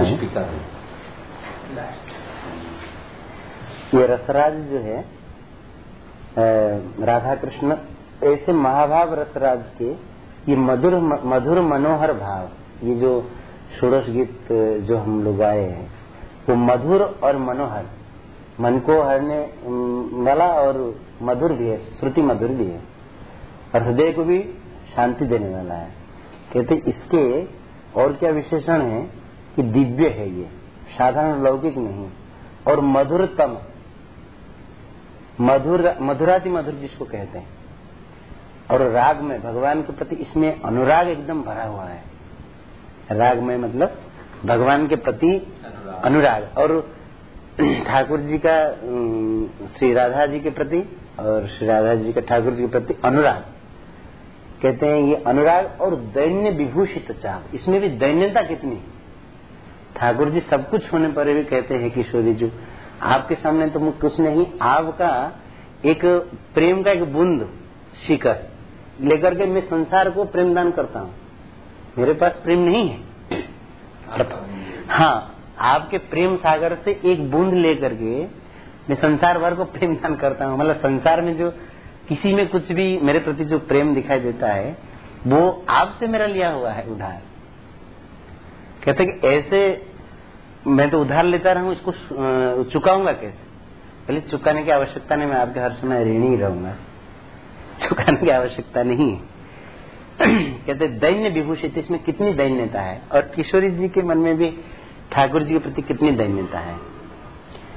आप चाहे पैरों से हृदय से लगा लीजिए अपना करके, चाहे पैरों से ठोकरा दीजिए, लेकिन मैं तो हूँ ही आपकी हूँ। तो कुछ भी करिए, हो तो दासी नित्य तिहारी। तो ये दैन्य से ये विभूषित है। कहते हैं, इसमें प्रेम है क्या? कि दोनों दोनों के लिए सहज सभी कर त्याग। दोनों दोनों के लिए सब कुछ सहज ही त्याग कर देते हैं।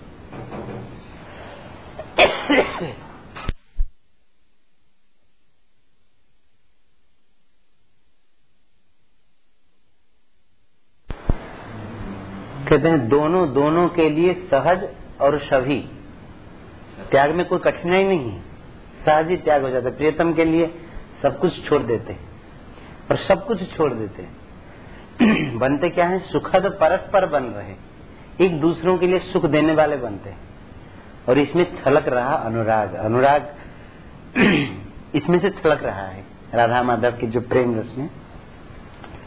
कहते, दोनों दोनों के सदा प्रेमी प्रेष्ठ महान। दोनों दोनों के लिए प्रेमी है और प्रेष्ठ मतलब प्रियतम है, प्रेमास्पद है।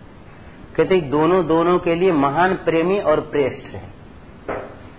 और वो एक दिन का लिए नहीं है, नित्य, अनंत, अचिंत्य और शुचि, अनिर्वाच्य, रसखान।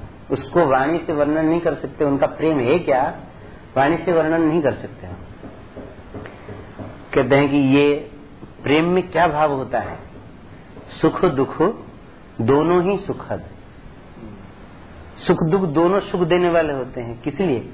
कि प्रियतम सुख के हेतु। प्रियतम के लिए अगर दुख भी हो ना तो वो भी सुखद कहते हैं किसी श्री किशोरी जी के के हाथ में एक खनोच लग गई थी राधा जी के। सखियों ने कहा कि, हे किशोरी जी, इसको आप ठीक नहीं क्यों कराती हैं? इसमें वो मल्लम पट्टी क्यों नहीं कराती? बोले कि नहीं। इस घाव को बल्कि मैं बढ़ाती रहती हूँ। ऐसा क्यों? कष्ट नहीं होता। बल्कि इससे कष्ट नहीं होता है। बल्कि प्रियतम से मिलने के लिए, उनके दर्शन के लिए मैं एक बार गई थी। और उसी समय कोई चोट लग गई है। इसीलिए वो मुझे वो बात याद आती है, ये प्रियतम से मिलने के लिए मैं जब गई थी, तब ये घाव में, घाव है। तो इसको मैं जब देखती हूँ तो हमारे प्रियतम याद आते हैं। इसीलिए सुख दुख दोनों ही सुखद प्रियतम सुख के हेतु। और अन्य सभी टूटे सहज। और अन्य जितनी भी स्वार्थ भावना है, सहज ही टूट जाते हैं। मिथ्या निज सुख सेतु।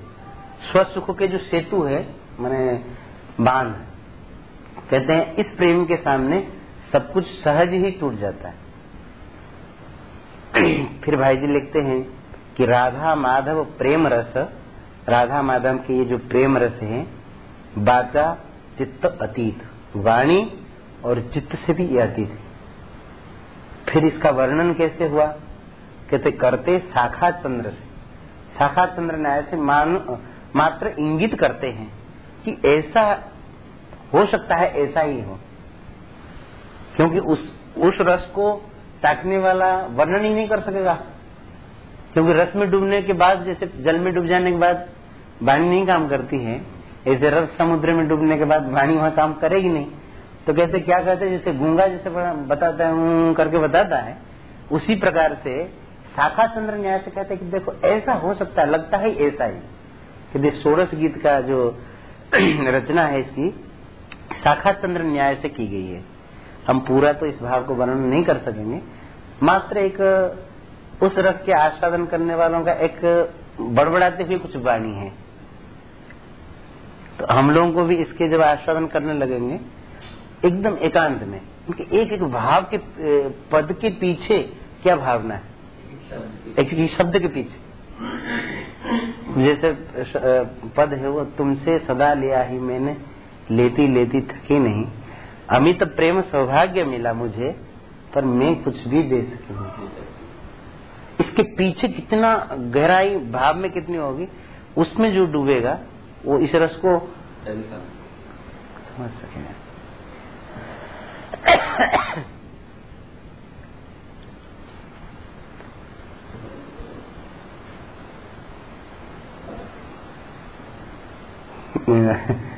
बड़ा सुंदर वर्णन आता है गोपियों के प्रसंग में कि भगवान उद्धव जी को भेजते हैं ना जाओ, थोड़ा सा ब्रज में मिल आओ। हाँ।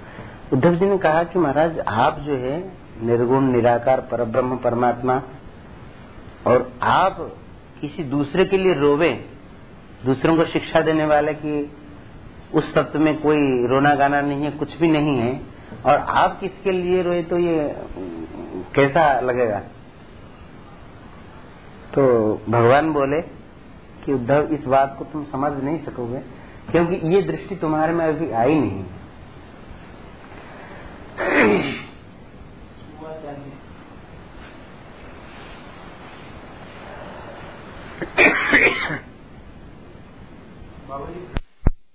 तो बहुत सुंदर भाव बताया है जगन्नाथ दास रत्नाकर हुए।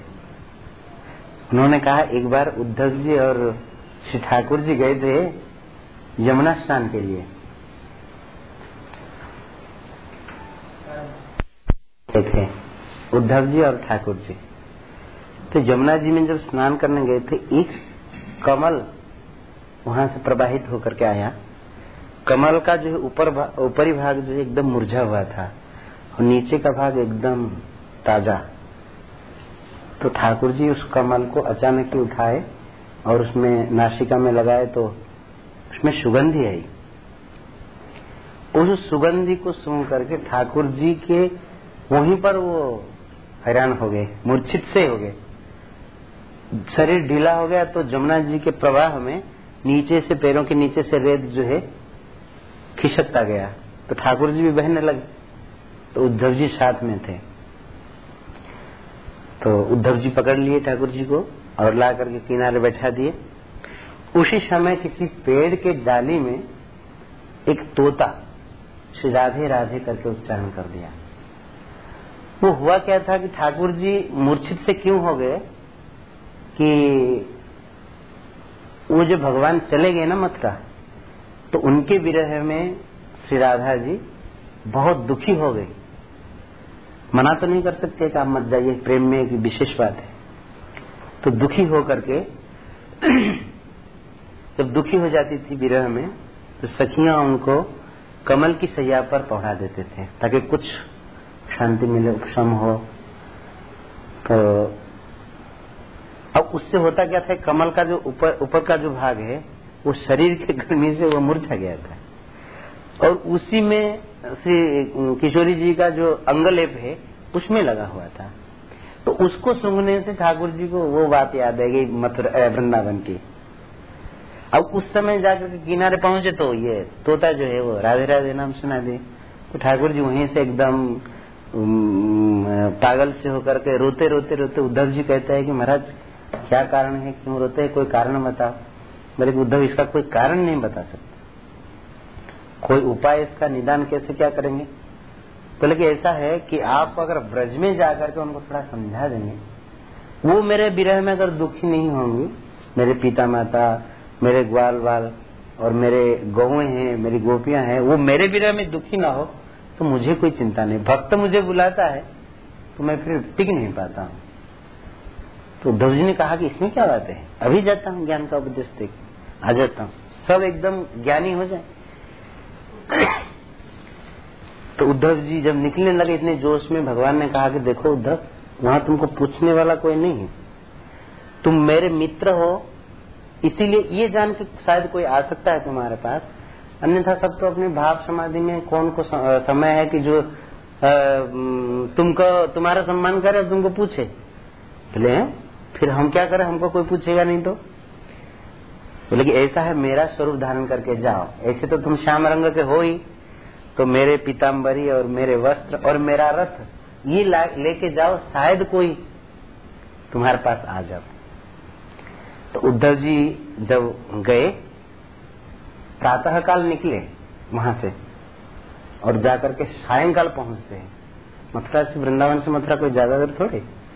लेकिन वो भी क्या होता है कि वो कहते हैं, ज्ञान की गठरी एक बांधे से तो हुआ क्या? भगवान ने कहा कि इस गठरी को ठीक से संभाल के लेना।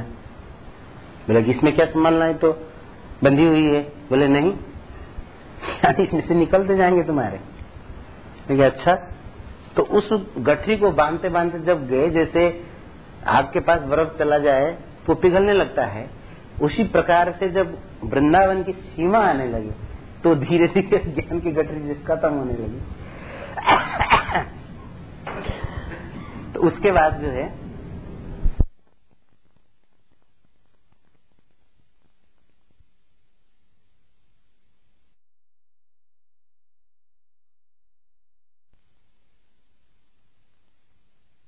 में बच्चों को चरा के लाते थे और चुरा करके ले जाते थे उनके मन में एक अभिलाषा है। हमारे मित्र ने कह, मित्र कह के गया है कि मैं आऊँगा। तो अगर हम उसी प्रकार से हमारे दिनचर्या नहीं रहेगी तो वो आएगा तो दिखेगा ये सब दुखी होकर के बैठे हृदय में कष्ट है।